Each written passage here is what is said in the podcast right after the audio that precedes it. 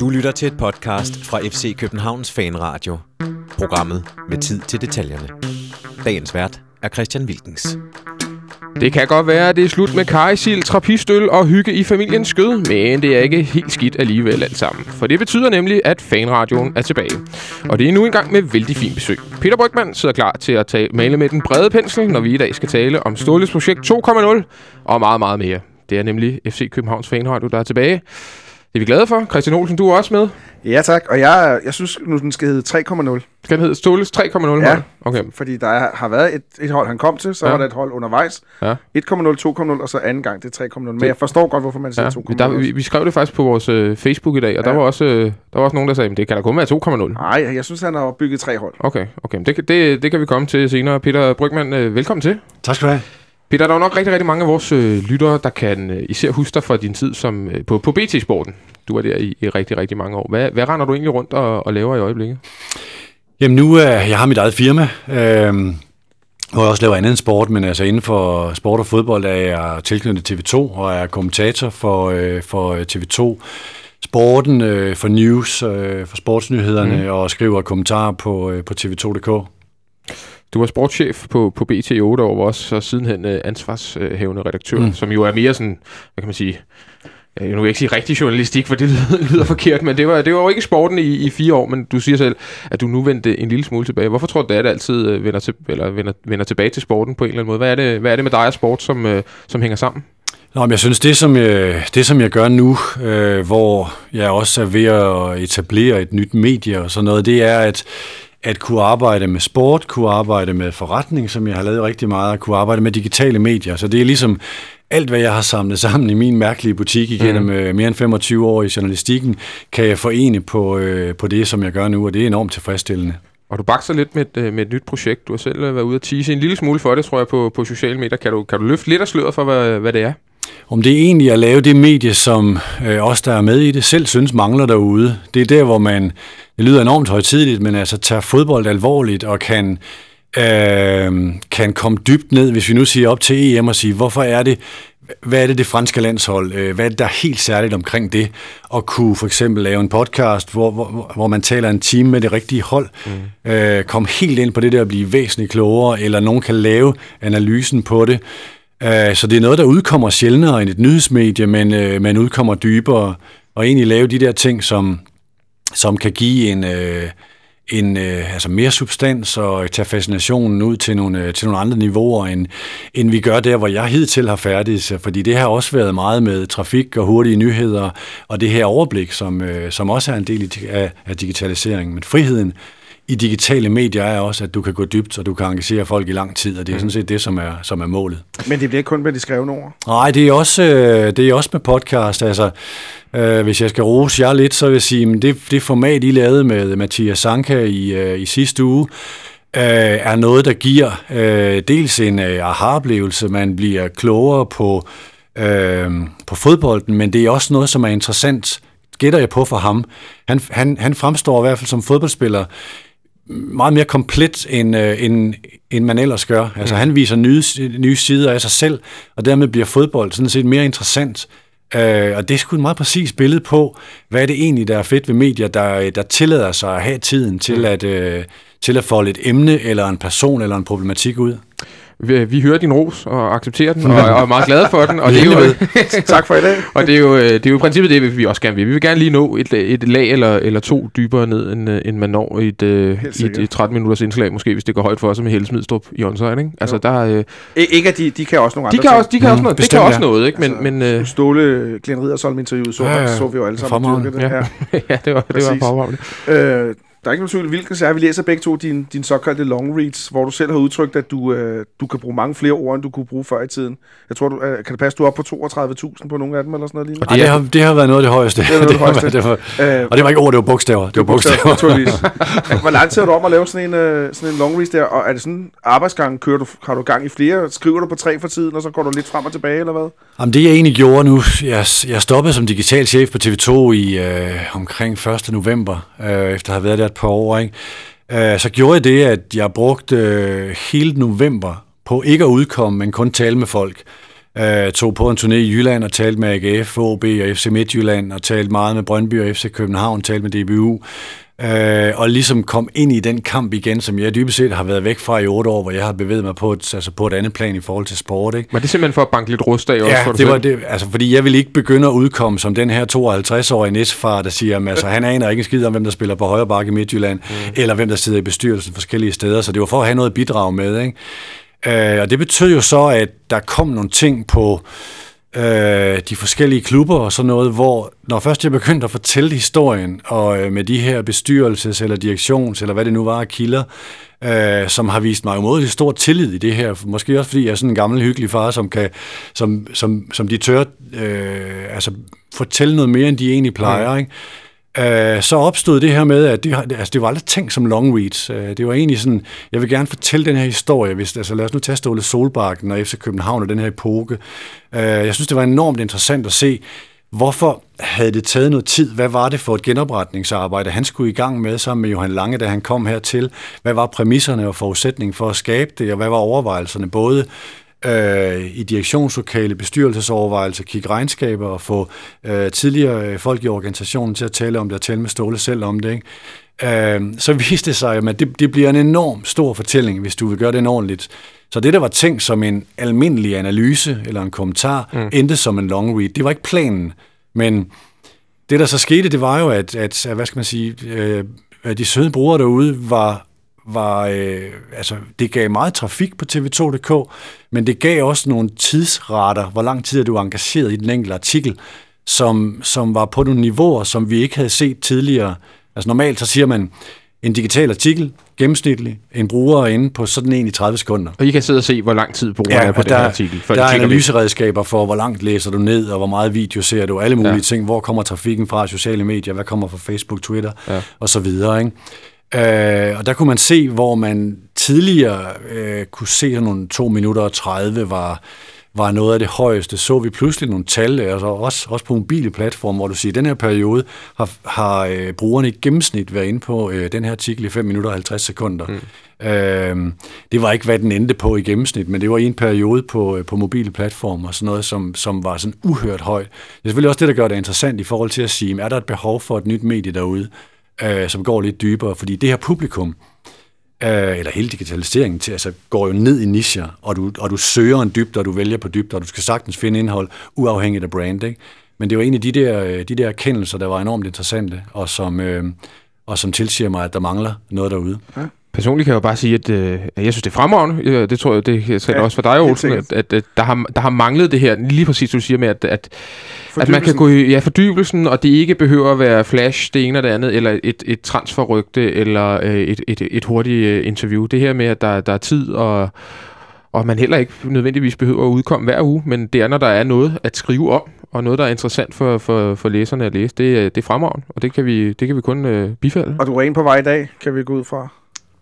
Ja, altså nu, nu fik jeg lidt ekstra arbejde. Nu er der fodboldlandskamp i aften, og, øh, og det, er også en, det er også en del af mit arbejde, men så kom øh, nyheden om, øh, om Jan Bæk Andersens afsked, og øh, synes med nogle rigtig interessante ting, som jeg også tror, vi kommer ind på. Hvad er det, der står i den der pressemeddelelse? Det gør vi. Det, det lover jeg, vi gør. Og lige for, for lytterens skyld kan jeg også lige fortælle, hvad, vi- hvad vi egentlig skal igennem i dag.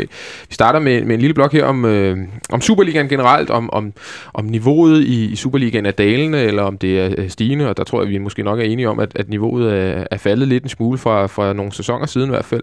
Også lidt om, om den strukturændring, som jo kommer fra næste sæson, som man måske lidt har, har glemt efter, der var stor rammeskrig sidste år, da det blev vedtaget. Jamen, så er det lidt øh, gået lidt i glemsen. Og, Og nu kommer det. og nu kommer det jo lige om lidt, og lidt, øh, lidt tilskuer øh, gennemsnit. Ja, skal vi også måske lige kommet nogle, nogle undersøgelser ud med noget gennemsnit og sådan nogle ting. Det er der nemlig, og det er ikke alt for positiv læsning set med, med dansk fod, fodbold. Så Det må man sige. Senere kommer vi så til øh, det, der egentlig er det primære i, i, dagens program. Jamen, det er den store snak om, om FC København, om Ståle Solbakken, om hans ledelsesstil, og om øh, hans øh, 2 eller 3,0, alt efter temperament.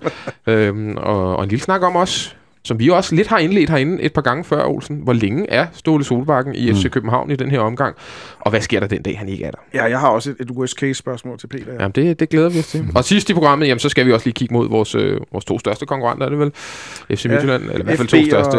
FA 2000. Nej, nemlig øh, FC Midtjylland og Brøndby IF, hvor der jo også sker ting og sager. Man kan jo sige, Peter, nu sagde du, at det var lidt tilfældigt, at det blev long reach alt det her, men du er kommet ind igen, hvis man kan sige det på den måde, i, i en tid, hvor der jo der sker ting og sager i dansk klubfodbold. Altså, der er, jo, der er jo gang i gaden i de forskellige klubber, og nu også med en, øh, en strukturændring til næste sæson. Du har jo timet det meget godt. Jeg synes, det er enormt interessant, altså, fordi det, det er brydningstid mange forskellige steder, altså både med, øh, med fodboldlandsholdet DBU, og der er med turneringsstruktur, og så med, med de her strategier, som danner skole. Der var en LNK-skole, øh, så er der lige nu sådan en Midtjylland-skole. Om nogen følger den, det vil jeg ikke, det, vil, det vil jeg sådan set ikke håbe, fordi jeg synes, den er enormt øh, satset. Øh, og så den her FCK-skole, som alle har kendt, man kan ikke rigtig efterligne den. Vi kan ikke lave et badmintonhold, en racerbane, og, det, og altså, hvad fanden der ellers har været af de her fuldstændig mærkværdige ting, fordi vi skal sprede os ud, som det var på et ja. tidspunkt, da Østergaard rejste rundt og, og holdt roadshow i alle sponsorloungene mm. før kampen. Ikke? Jeg har indtryk af, at du har glemt den, øh, den der OB-skole, den der med tæring efter næring, den, den synes jeg vinder meget frem, også i AGF for eksempel, som normalt har været vant til at bare sprede om sig med pengene. Ja, men jeg vil egentlig sige, at noget af det, som OB gør, er læner sig op af FC Nordsjællandsskolen. Ja.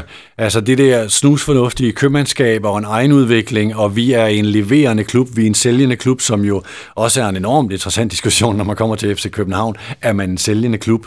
Ja. Øhm, så jeg synes egentlig, altså det, det, de, de ligner hinanden på nogle områder. OB har selvfølgelig noget helt andet i forhold til den region, som man er en del af, og er i virkeligheden dem, der bedst har efterlevet det der gamle Helge Sander Danmarkskort med regioner, ja. øh, og hvem gør det bedst, ikke?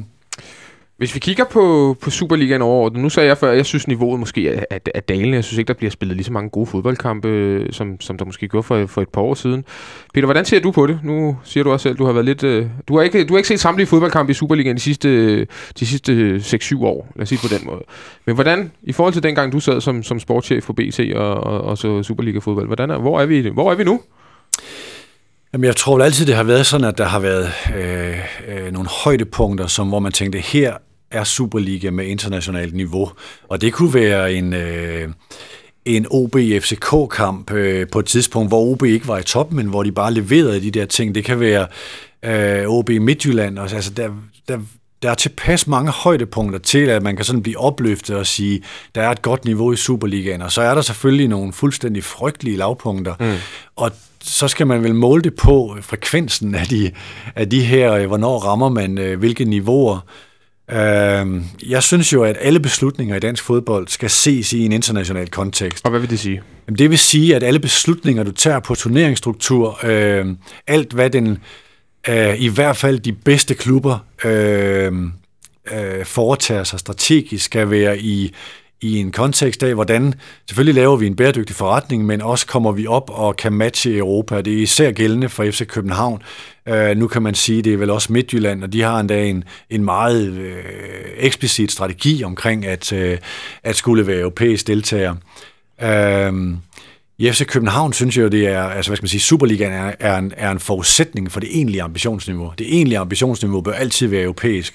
Være at blive nummer et i, uh, i Skandinavien, være at blive dem, der uh, opbygger sidningskoefficienter til at stå bedre og mm. bedre mm. uh, i, en, i, en, i en strategi, som ikke kan ses på det enkelte år, men skal ses over, kommer man tættere og tættere på det mål, skaber man bedre forudsætninger for at komme igennem det nåleøje, som er blevet mindre, som er blevet væsentligt mindre end... Uh, end det, som, som jeg vil kalde Ståles 1.0 øh, mm. øh, hvor, hvor hvad skal man, sige, man bedre kunne konkurrere på den gamle Flemming Østergaard ambition om at sige, hvilket niveau har vi ude i Europa. Øh, den skala kan man ikke helt bruge med at sige, de 25 øverste ja, i Europa, fordi der... Det var der, muligt. Der, det var jo den gamle ambition, ikke? Det var, og der, det, det, det var der jo også grin dag langt hen ad vejen, i hvert fald for mange, at, at, at vi skulle være et top 25-hold. Øh, Jamen, jeg synes, jeg synes egentlig, at, at nu kan det godt være, det er på grund af min egen alder, men jeg synes, mange af de ting, der er blevet grinet af igennem tiden, øh, fra nogle af dem, der havde visioner på dansk fodbolds vegne, har vist sig at holde. Altså, Hans Bjerg blev grinet ud for, for 8.000 tilskuere i snit. Øh, og øh, det lykkedes langt hurtigere, end folk havde, havde regnet med. Man forhandlede dengang en tv-aftale, hvor man lå på et cifret millionbeløb, og folk troede, den hed 15 millioner over fem år, men den hed faktisk 15 millioner hvert år i en femårig periode, altså 75 millioner. Mm. Det var også en vision. Øh, mange af Per Bjergårds visioner i, øh, i, øh, i Brøndby i forhold til at skulle kunne nå frem til det her Roma-højdepunkt, øh, kunne have Morten Olsen som træner på det tidspunkt i hans karriere, som man havde, øh, senere Michael Laudrup og sådan noget, er også et udtryk for, øh, for visioner og hele Østergaards tankegang omkring den her europæiske øh, var Altså, da vi så den, tænkte vi måske elementer af storhedsvandvid, men, men det at række så meget ud efter stjernerne betyder ikke at nødvendigvis, at jorden, eller at, at, at benene forsvinder fra jordoverfladen, men det betyder, at du kommer tættere på de stjerner, øh, som ligger i visionen. Øh, og det, det synes jeg fortjener anerkendelse. Og i dag er der ikke øh, voldsomt mange vidtrækkende visioner øh, på dansk fodbolds vegne. Øh, der kan man næsten tale om, hvis jeg skal være en lille smule hård, om en ledelseskrise i forhold til at drive med en ambition. Måske fordi man skal finde et nyt ståsted i forhold til en økonomisk bæredygtighed og sådan noget. Ikke? Men, men jeg synes egentlig, at, at øh, de her folk er blevet bashed igennem tidens løb, og jeg har ved Gud også selv været med til det, at gå hårdt til Flemming Østergaard, gå hårdt til, øh, til Per Bjerregaard øh, og så videre, men, men, men de skabte noget, som, som, øh, som hvad skal man sige, eftertiden kom, øh, kom til at også, også at profitere af. Så du tror ikke, vi kommer til at opleve sådan en visionperiode igen på en eller anden måde? Ser du Altså- nogen ude i horisonten? Jamen, jeg synes jo, det er, at, og, og det er også svært det her, fordi øh, når man hører Aldo Petersen, øh, Dan Hammer og sådan nogle personer tale om, at det, som man gør i Midtjylland, er noget af det øh, visionære. Øh, det er noget af det, hvor man forsøger at skabe en vækst. Men på den anden side er det også enormt satset at basere sit budget på en lottokupon. Du skal kvalificere dig til Europa, altså europæisk puljespil i tre ud af fem år. Det er, øh, det er virkelig ikke en sjov... Øh, Ej, der er minus 40 millioner om året, hvis du ikke gør det. Jamen, det, og det er jo den der hele forskellen på, er det en ambition, eller er det et budget? Ja. At det er fint at have det som ambition, men at budgettere efter det, Det er farligt. det er livsfarligt, og det, er- det er der, hvor jeg ikke misunder Jes Torup, den rolle, han er blevet bragt i. Øh, fordi lige pludselig står han med meget, meget kort aftræk, og folk taler om, er han fyringstrue, hvis de, øh, hvis de risikerer at misse Europa? Øh, på et arbejde, som knap nok er begyndt. Altså det, det siger måske mere om Midtjyllands strategi. Nu ved jeg ikke, om vi er for langt frem i Jo, forhold en, til en, lille smule, en talerækkefølge. lille smule. Du kunne godt se det på mig der. Men I, I forhold, men vi kan godt snakke lidt videre om, om, om Europa, fordi det er jo ligesom den hellige gral for dansk klubfodbold. Det er jo, at vi skal komme derud igen. Vi skal gerne have hold i Champions League. Nu kan man sige, at øh, Midtjylland har gjort det rigtig flot i Europa League i år. Men ellers så, så, så er det jo... Øh, Så som så. så er det jo måske så som så med, med danske holds præstationer i, i Europa øh, over de sidste par år i, i hvert fald. Strukturændringen, er den lavet, fordi at man har forhåbninger om, at det vil gavne danske øh, hold i, øh, i Europa, eller er den lavet af øh, økonomiske årsager, altså flere, flere penge mellem, mellem hænderne til klubberne? Altså, jeg synes, den er lavet for meget på nationale hensyn, og ikke på de internationale hensyn. Den er lavet for, at turneringen skal være interessant. Den er lavet for at øh, minimere risikoen for nedrykning, øh, og lave overgangen i forhold til oprykning og så videre. De her ordninger, øh, som kan smadre klubber, hvis de har givet den for hårdt og sådan noget. Men den er jo ikke, den er jo ikke lavet for at styrke toppen. Og når jeg siger, at... Øh, Er det også det, der er dit problem med den strukturændring? det er det udpræget. Altså, jeg mener, at øh, jeg, fik, øh, jeg fik rigtig mange klø i, øh, i Jylland, da jeg sagde, at det var godt for dansk fodbold, at øh, Brøndby og øh, FC København havde et duopol i en, øh, i en overrække. Øh, fordi det centraliserede kræfterne og gav større for, eller bedre forudsætninger for europæisk succes. Øhm, det mener jeg sådan set stadigvæk ikke, at det behøver at være Brøndby og FC København. Altså for min skyld kan det sagtens være OB og Midtjylland, undskyld til jer, men, men, men altså, hvis det er over tilpas, øh, tilpas lang tid.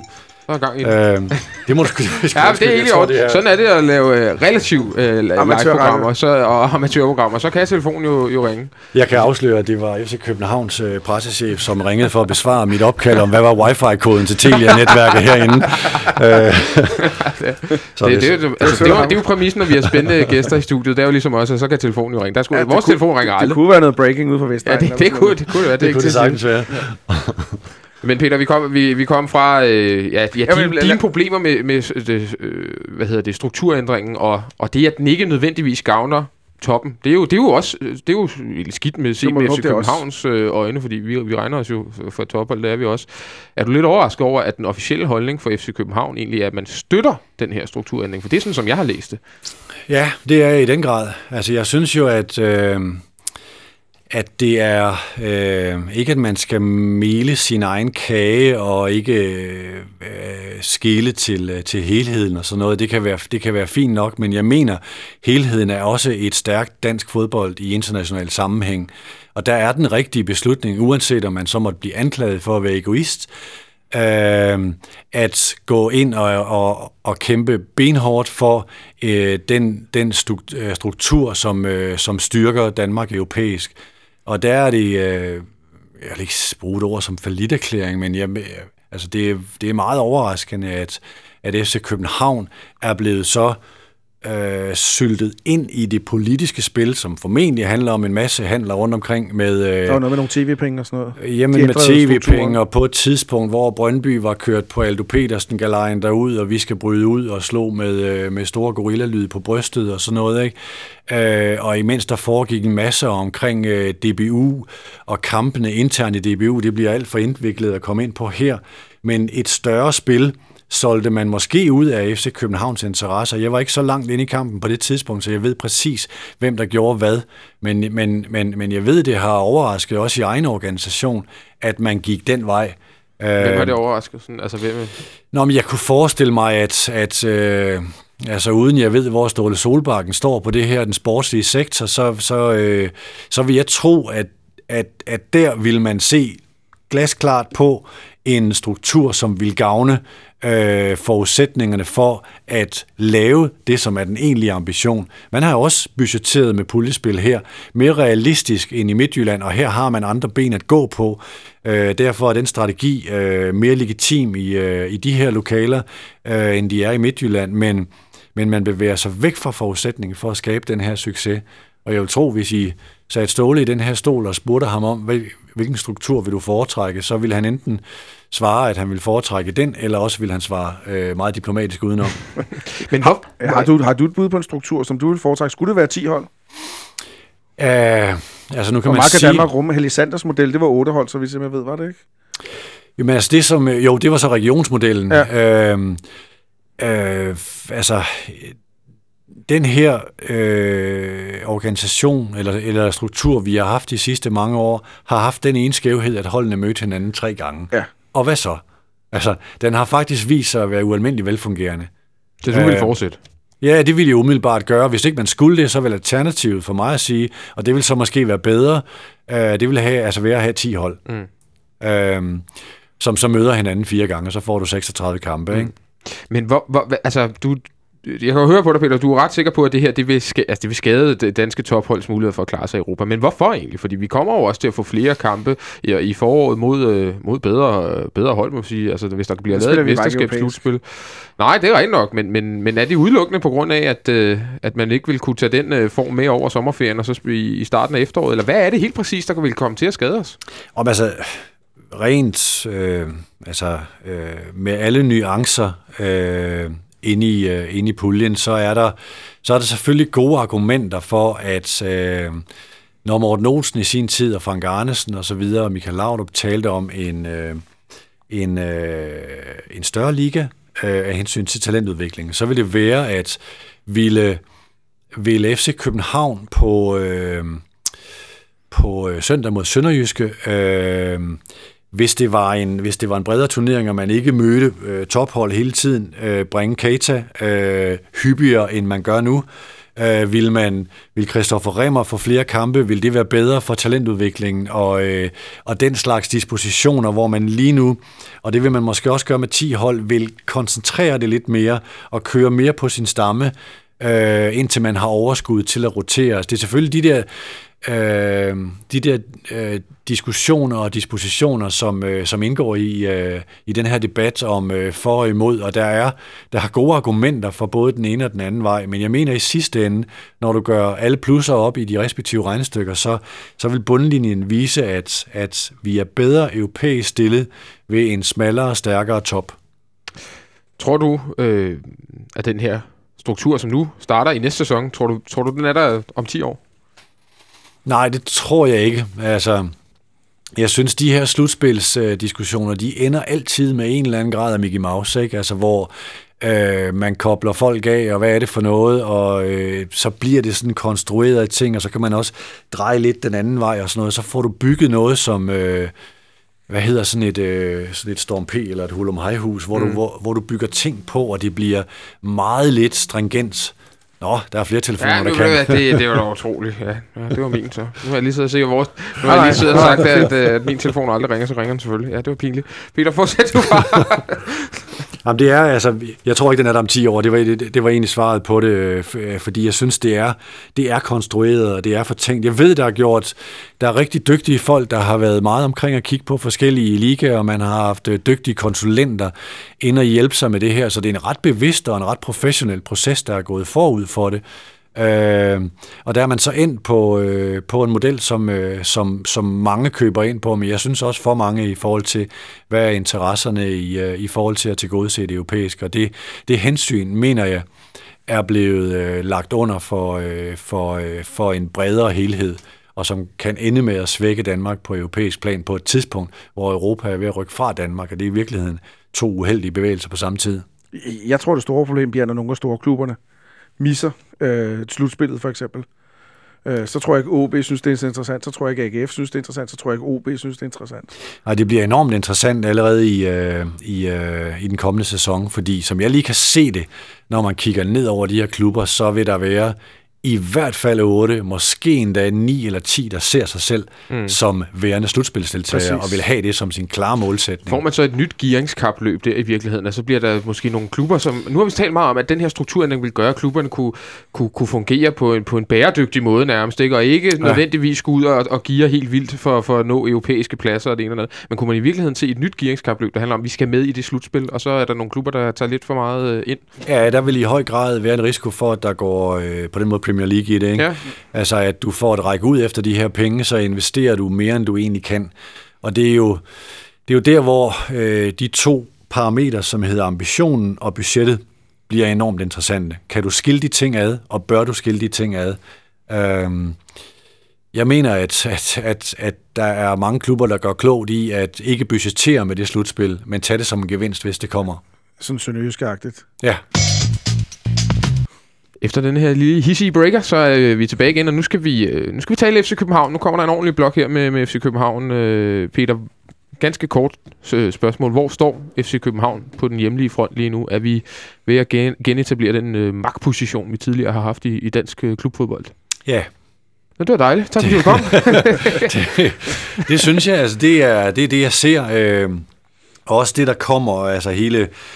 Øh, det her handler ikke kun om stillingen i, øh, i Superligaen, øh, og, og de her, jeg vil næsten kalde det nok outkampe, der var i de tre, tre første runder, ikke? Ja. Øhm, det er nok, øh, altså det, det, det er mere det setup, der er ved at være lavet rundt om, øh, rundt om Ståle Solbakken, og øh, der hvor øh, der hvor også bestyrelsen i forhold til, hvad for nogle dispositioner har de taget, hvor placerer man fodbolden henne, øh, hvor man ligesom har fundet efter, efter det store opgør med Østergaard-årene og den der tilpasning, der kom derefter, øh, så er man nu landet et sted, hvor man siger, jamen, der er, øh, hvad skal man sige, der er LaLandia, så er der fitness, som man kæmper meget med, men fodbolden er der, hvor man godt vil investere for at række ud efter de her penge, og faktisk godt kan bære det. Øh, og der er det selvfølgelig en eller anden tillid til, hvor ofte rammer man den målsætning, man har. Øh, og det der, det, der er interessant her, det er jo, at FC København kan tillade sig at blande ambition og budget. Og det har de andre ikke mulighed for at gøre, fordi deres forretningsmodel er kun baseret på det sportslige. Så der vil det være enormt risikofyldt at basere, eller at, at øh, gøre ambition lige med, lige med, lige med budget. Ikke? Men er vi ikke også der lidt, hvor tidligere, der var fodboldholdet ikke det, der tjente penge til resten af koncernen. Der var det ligesom øh, dem, der, der var det Brugte fodboldholdet, pengene. der brugte pengene. Altså der var det måske øh, LaLandia, eller det var nogle af de andre ting, man havde investeret penge i, som, som, som tjente pengene ind, og så blev der postet meget i fodboldholdet. Og nu er det måske egentlig fodboldholdet, som er den primære indtægtskilde i Parken Sport Entertainment. Det er i hvert fald den, der gør den helt store forskel på, øh, på hvor regnskabet ender. Og, og, og det, der selvfølgelig også er i det her, øh, hvad skal man sige, det mere strategiske regnestykke, det er, hvor store pengene er blevet. Ikke bare i Champions League, det har de altid været, de er så blevet øh, endnu større, men, øh, men i, altså Europa League er blevet på et niveau, hvor, øh, hvor det også er virkelig noget, der, øh, Det er værd til seriøst. altså, der batter noget. Ja. Ikke? Og, øh, og det er en mere realistisk øh, ting at række ud efter, når man kigger på, hvad skal vi nå på en femårig periode. Men altså, jeg synes, der hvor man er, der, hvor man har positioneret sig, er, er, jo- er jo meget med de her, øh, de her ting, der foregår rundt om Ståle Solbakken og Johan Lange. Og hvad er det, der er sket der i dine øjne? Jamen det er øh, altså at øh, altså jeg vil sige kultur er, er, er enormt afgørende. Det er altid den ting, som jeg synes, når man når mine kolleger og jeg selv skriver om et transfervindue og sådan noget, skriver om spiller ud, spiller ind.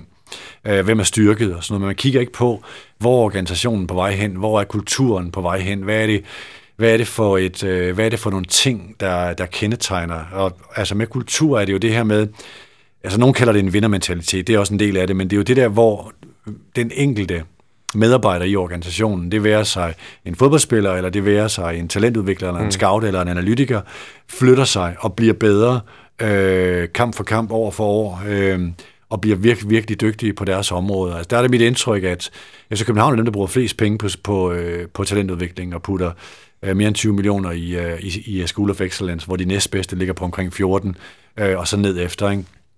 Øh, men at man også har tålmodigheden til at sige, jamen altså, FC København overbefolker ikke ungdomslandsholdene op i den øvre ende lige nu, men er måske, øh, fordi man identificerer at sige, at vi har været ramt. Øh, den her organisation har været samspilsramt, ikke kun efter Ståle Solbakken årene, men der var så mange brydninger der, der var nogle investeringer og sådan noget, så man er egentlig stadigvæk i gang med at rette op, og man er ikke i nærheden af sit 100% potentiale endnu.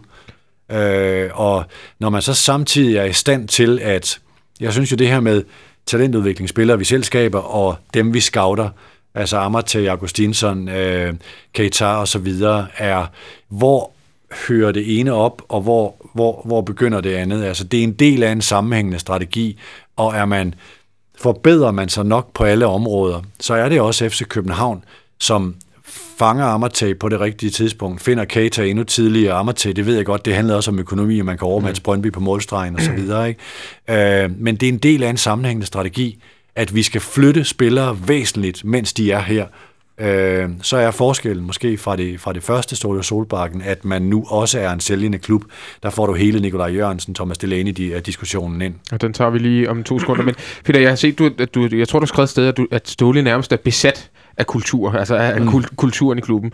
Tror du, han er, var overrasket over den, øh, det, det forfald, der var sket i de år, han var væk, og det, han kom tilbage til, tror ja, jeg? Det, det, det tror jeg bestemt. Øhm, og det tror jeg ikke som sådan var øh, Øh, for at sparke bagud, og øh, mange ting kunne forklares og sådan noget. Og jeg ved også, at, hvad skal man sige, øh, Carsten V. Jensen og Ståle Solbakken i forbindelse med, da Carsten, altså da de blev sidestillet, og senere da Carsten gik og sådan noget, ikke, havde sådan set en fin indbyrdes relation og sådan noget, så det er ikke, det er ikke nødvendigvis der, den ligger, men, men øh, altså når man kommer ind og overtager øh, noget, som han kender så godt, øh, og, øh, og ser, hvor, hvor, hvor meget der egentlig er sket, og hvad skal der til. Han har også selv fået nogle, øh, nogle kompetencer til formentlig derude, selvom han har fået tæsk for sine karriereforløb i Køl og mm. Wolverhampton og sådan noget. Så synes jeg jo, at det forløb, der har været, han har ikke vundet noget endnu, men, men, men altså... Han har vundet en pokaltitel. Ikke, altså, det betyder så meget herinde. Det er jo ja, det er kun mesterskaber, der til. I det store budget. uh, jeg er enormt fortrøstningsfuld på, øh, på FC Københavns vegne med, med, med den konstellation, der er nu, og synes, der er tegningen til, at, uh, at uh, man er i gang med at, uh, at bygge uh, en ny position uh, i en lidt anden uh, kontekst, uh, både nationalt og også i FC København, øh, øh, men, men som, er, som er der, hvor dansk hold bør være over tid. Og det er som nummer et i Skandinavien.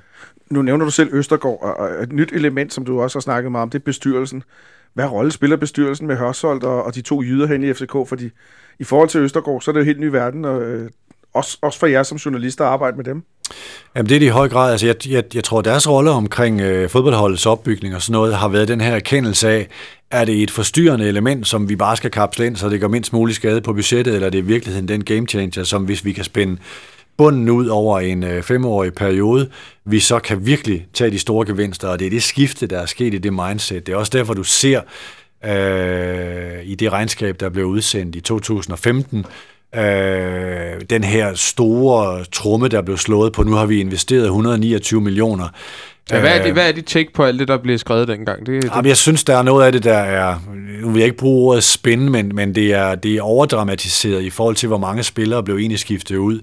Altså sådan som, sådan som jeg ser øh, de der tal, øh, og det jeg kender til det, så lå man, og det der er interessant, det er sådan set ikke, hvor mange penge du bruger i transfervindue. Hvad, øh, det er løn og afskrivninger. Hvad ligger der i det, der reelt bliver brugt på truppen? der lå man, nu kan jeg ikke huske tallene fuldstændig præcis, men i de dyreste år, som var 2009, 10 og 11, øh, og hvilket tal der var i hvilket år, må du ikke hænge mig op på, men der lå man på et niveau, der hed lige under 130 millioner. Om det var 127, 129, eller hvad den lige lå på, da den var højest.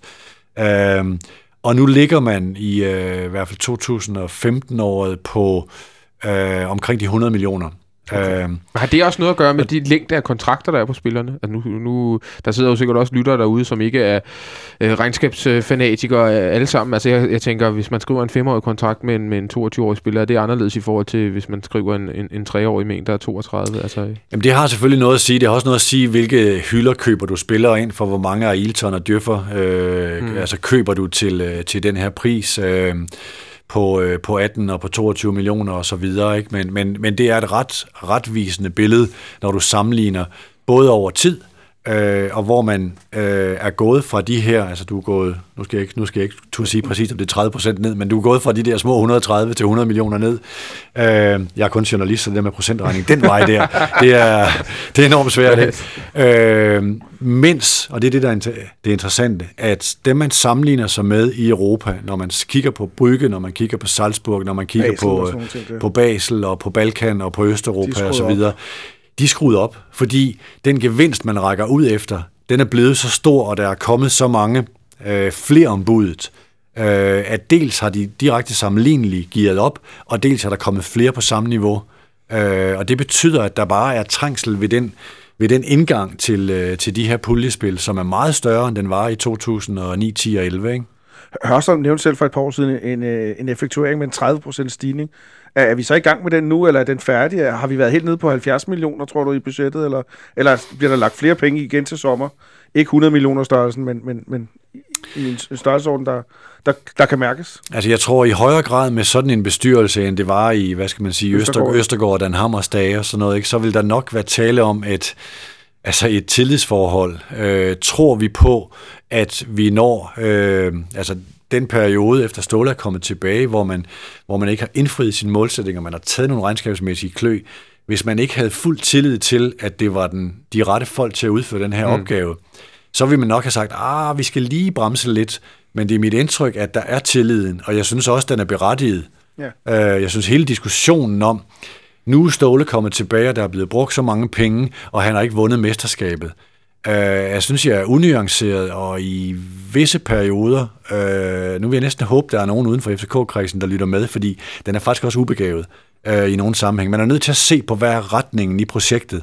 Er det på vej den rigtige vej hen, og tror vi på, at, øh, at, øh, at vi bygger op til, øh, til det, der kommer der, der kommer bedst til gode. Altså, jeg, har, jeg har lige skrevet om Brøndby i dag og sige, hvad er det?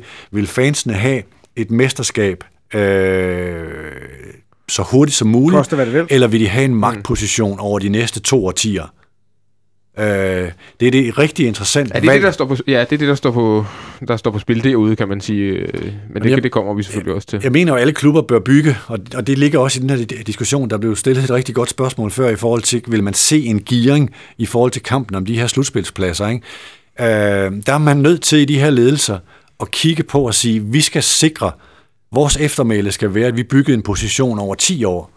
Det er det, det handler om. Det er ikke over det ene år. Og der er man nødt til at have is i maven for at sige, hvilken retning har vi på det her projekt. Og der er Ståle Solbakkens nuværende epoke enormt interessant, fordi øh, kigger du på det kortsigtet, ja, så er han slingret.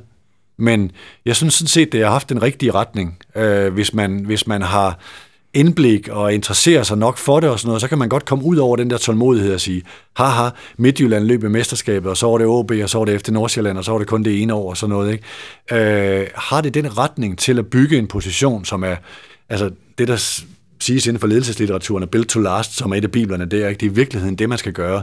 Bygge noget, som holder en, en, en, en varig succes. Ikke? Var, var, det, var det så forkert at give ned i de her år efter Ståle øh, forlod os, altså i, i 12 og 13, hvor det bliver, altså der er det ikke øh, Grønkær og, og, hvad hedder det, øh, det Endøj, så er det øh, Johnny Thompson og Johan Absalonsen, ikke?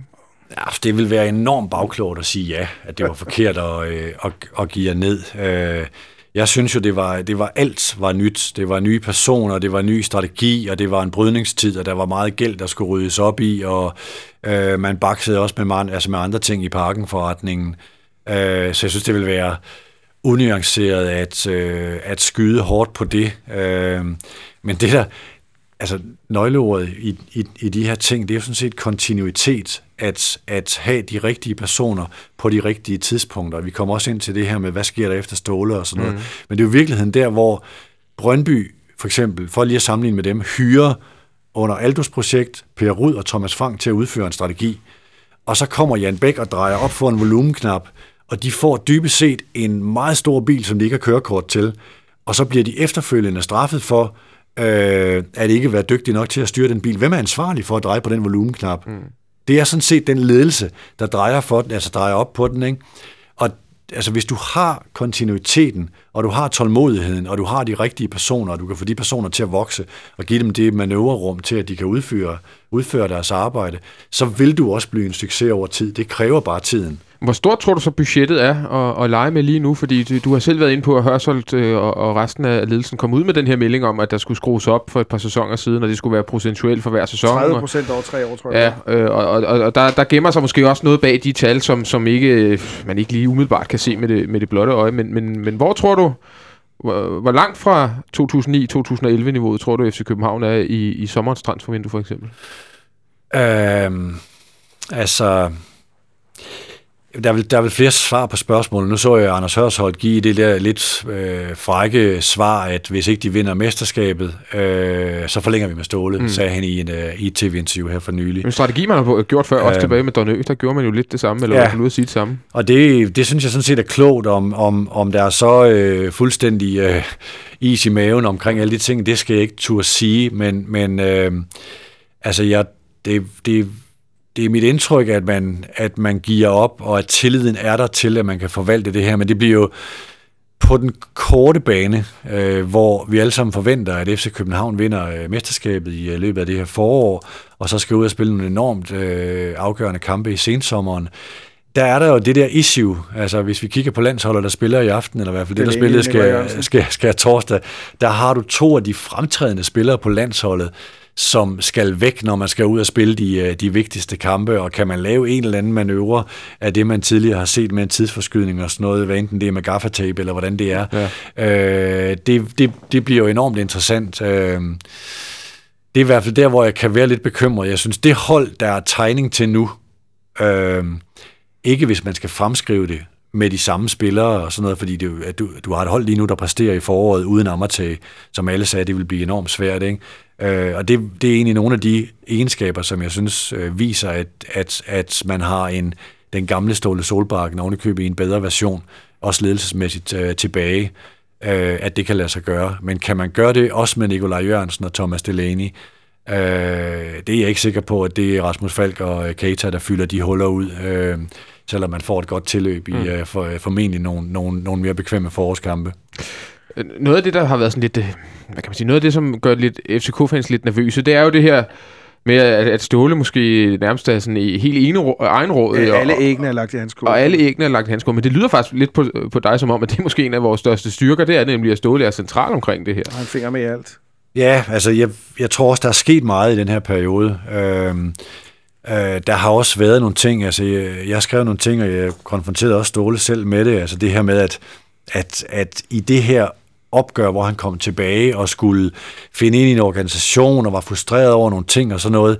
Altså, at de andre trænere bemærkede det her med, at han slog til Brian Riemer under kampen, øh, som, da jeg så det på tv, så tænkte jeg umiddelbart, at det der, det er jo sådan set bare, som Ståle er. Ja, det gør han jo men, også med Peter Nielsen i gamle dage jo. Det ja, men, men, men det interessante her var så at sige, nej, nej, nej, siger de her trænere så, som har jagtet det her, og, og som øh, sad ved siden af, det her var sådan set, fordi Brian Riemer var ansvarlig for dødbolde, mm. og modstanderne havde scoret på en dødbold, så det var sådan en, en enormt uhensigtsmæssig dispu- altså, øh, øh, reaktion under en kamp, øh, og dem, dem har der været nogle stykker af, hvor han har stødt sig på folk i organisationen, og han ved godt, at han var utålmodig og gik for langt, og var en, øh, på nogle områder en dårlig leder, Øh, han vil formentlig også i, i, i sin stille stunder nu sige, at det var nødvendigt øh, for at lave den her kultur. Øh, det er jo den balance, der er. Altså, jeg tror ikke, man skal undervurdere Johan Lange øh, i... Som hans i, modpol? Ja, både som hans modpol, men også som...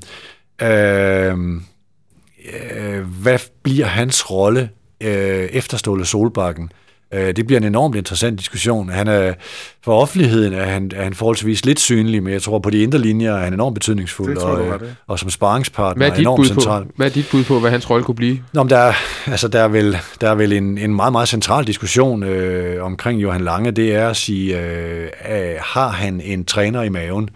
Øh, ikke nødvendigvis til at sige, skal han afløse Ståle Solbakken som en, for at tage nogle Barcelona-referencer og sådan noget, mm. eller skal han, og jeg tror egentlig, klubben helst ser ham i sportschefrollen, som den, der er kontinuiteten som den, der er ansvarlig for opbygningen af organisationen. Altså jeg kan huske, jeg var, jeg var meget kritisk, da Carsten V satte sig ned på trænerbænken, hvor jeg siger, nu sætter man alt den kontinuitet over styr, og lægger hans æg i en kurv, som bare kører på en ret bumlet øh, brostensvej lige nu, ikke? og så går æg altså i stykker. Ikke?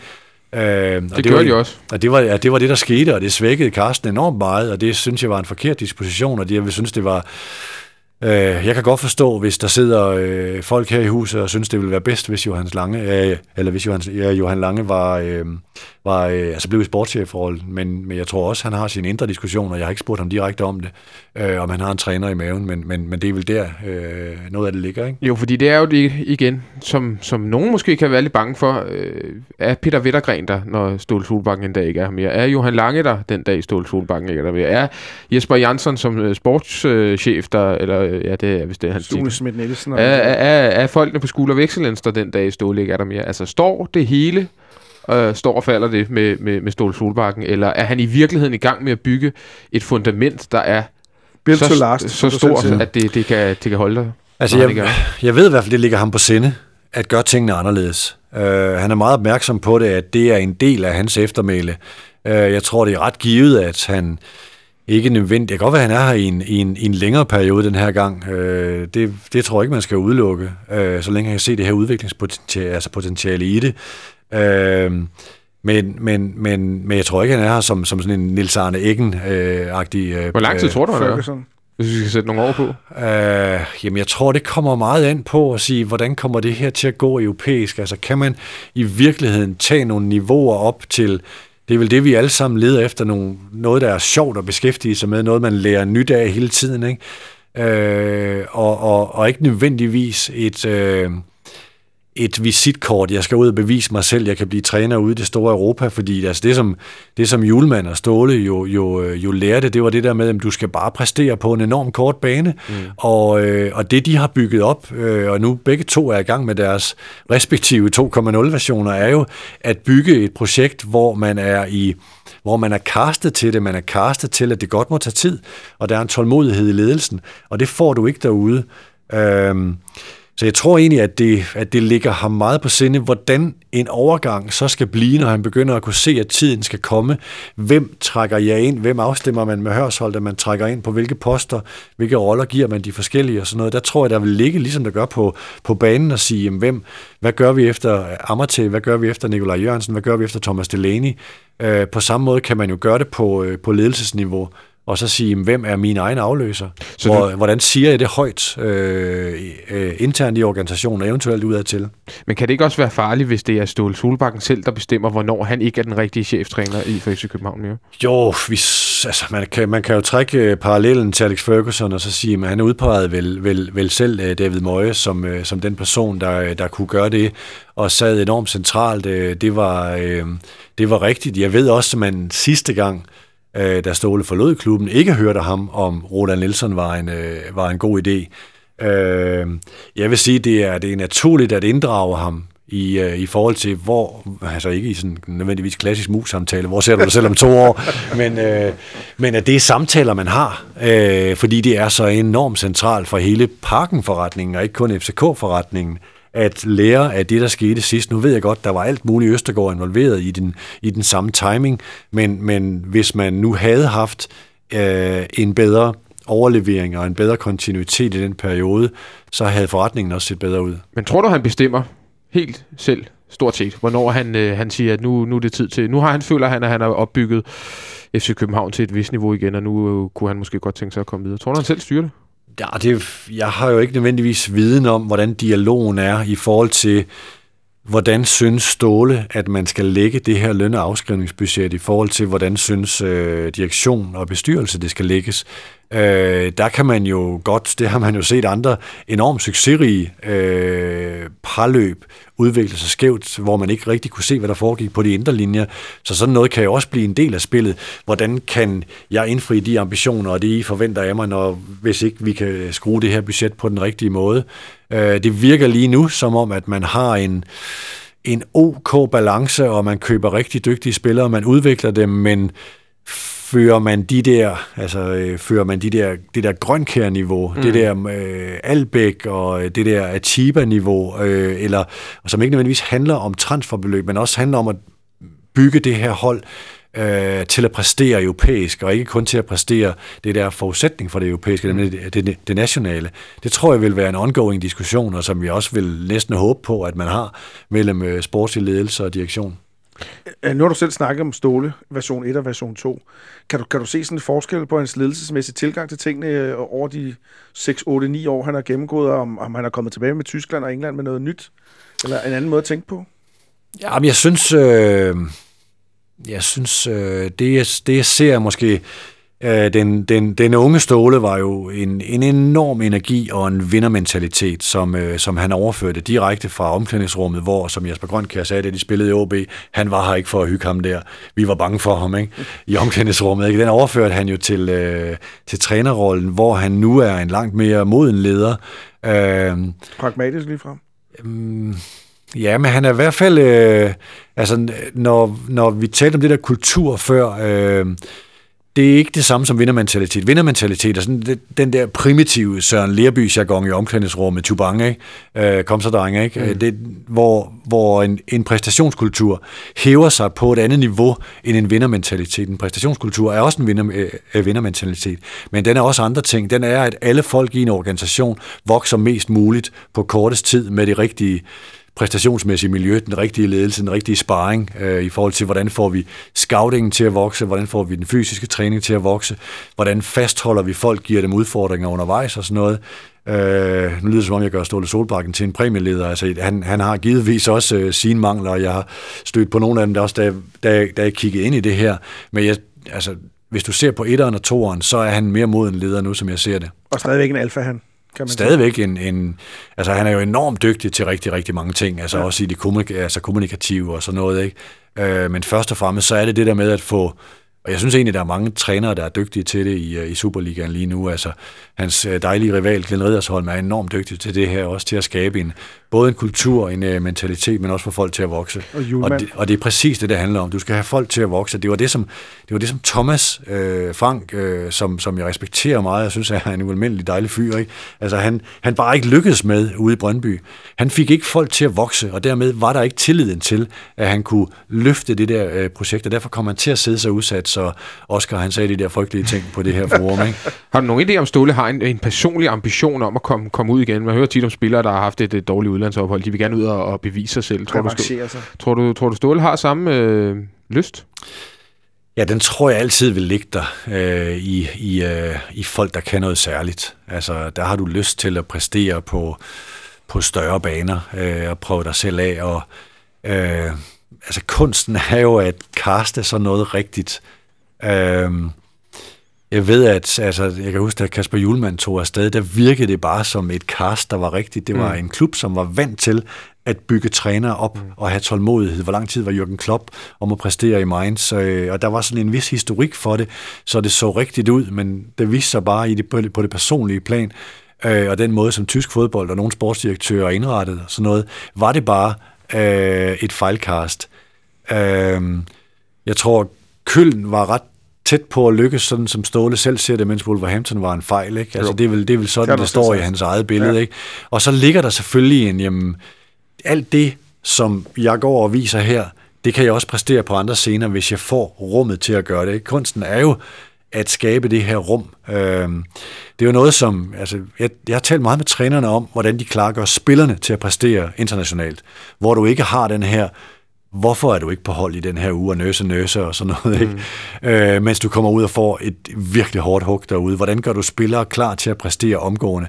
Det er jo også det, som trænere skal. Altså, jeg kan huske, at jeg talte med Glenn Riddersholm om det i forhold til, var det rigtigt med AGF? Var det rigtigt, at du skulle tage AGF efter at have gjort Midtjylland til mester og arbejde igennem øh, 10 år i Midtjylland og sådan noget, ikke? øh, hvor det måske er rigtigt som en stepstone, fordi der skal han præstere på forholdsvis kort bane i AGF. Øh, han skal vise nogle fremskridt, som ikke er dem, som Julemand skal vise i Nordsjælland over lidt længere tid, men, men her er det, bliver han bedømt på, om ikke den her forårssæson, så i hvert fald slutspil øh, i næste sæson. Ikke? Øh, det er en ting, han bliver bedømt på. Der, altså, det er en meget god skoling til, at her er det ikke proces, her er det resultater, men det er baseret på præstationsledelse. Hvem afløser øh, Ståle Solbakken som, som FCK-træner om, om, ja, det vil jo svært at sige, om det bliver om to år, om, om tre år, eller om fem år, eller om ti år. Måske til sommer. Øh, men, men er der, er, synes, du, der, synes du, der tegner sig et eller andet, øh, et billede af, hvem det kunne være, eller øh, er, det, er det, vil det være totalt skud i, skud i togen? Nej, jeg tror, man skal, altså, man skal se på, øh, hvor attraktiv er man. Øh, hvilke hylder kan man, øh, kan, man, øh, kan man rekruttere fra. FC København øh, er igen ved at gøre sig attraktiv. Øh, og det er, jo, det er jo kolossalt vigtigt i forhold til, hvilke trænere vil komme hertil, hvilke spillere vil komme hertil. Øh, hvis man skulle ud og rekruttere nu med henblik på øh, en overgang fra, lad os sige, det var fra, øh, fra 17-18 eller sådan noget, sådan mm. et, et godt et års tid frem og sådan noget, kan man lave et tilløb, der hedder Solskjær, øh, som vil være en rigtig dygtig træner med øh, bevislige meritter, med en øh, kolossal stærk udstråling, øh, godt for brandet og sådan noget. Altså den slags, nu er det ham, der lige tegner sig nu mm. som, et, som, et, som et muligt cast, ikke? Øh, der vil være masser af muligheder. Jeg kunne øh, godt forestille mig, for... ham Ronny Dahlia i Celtic for eksempel.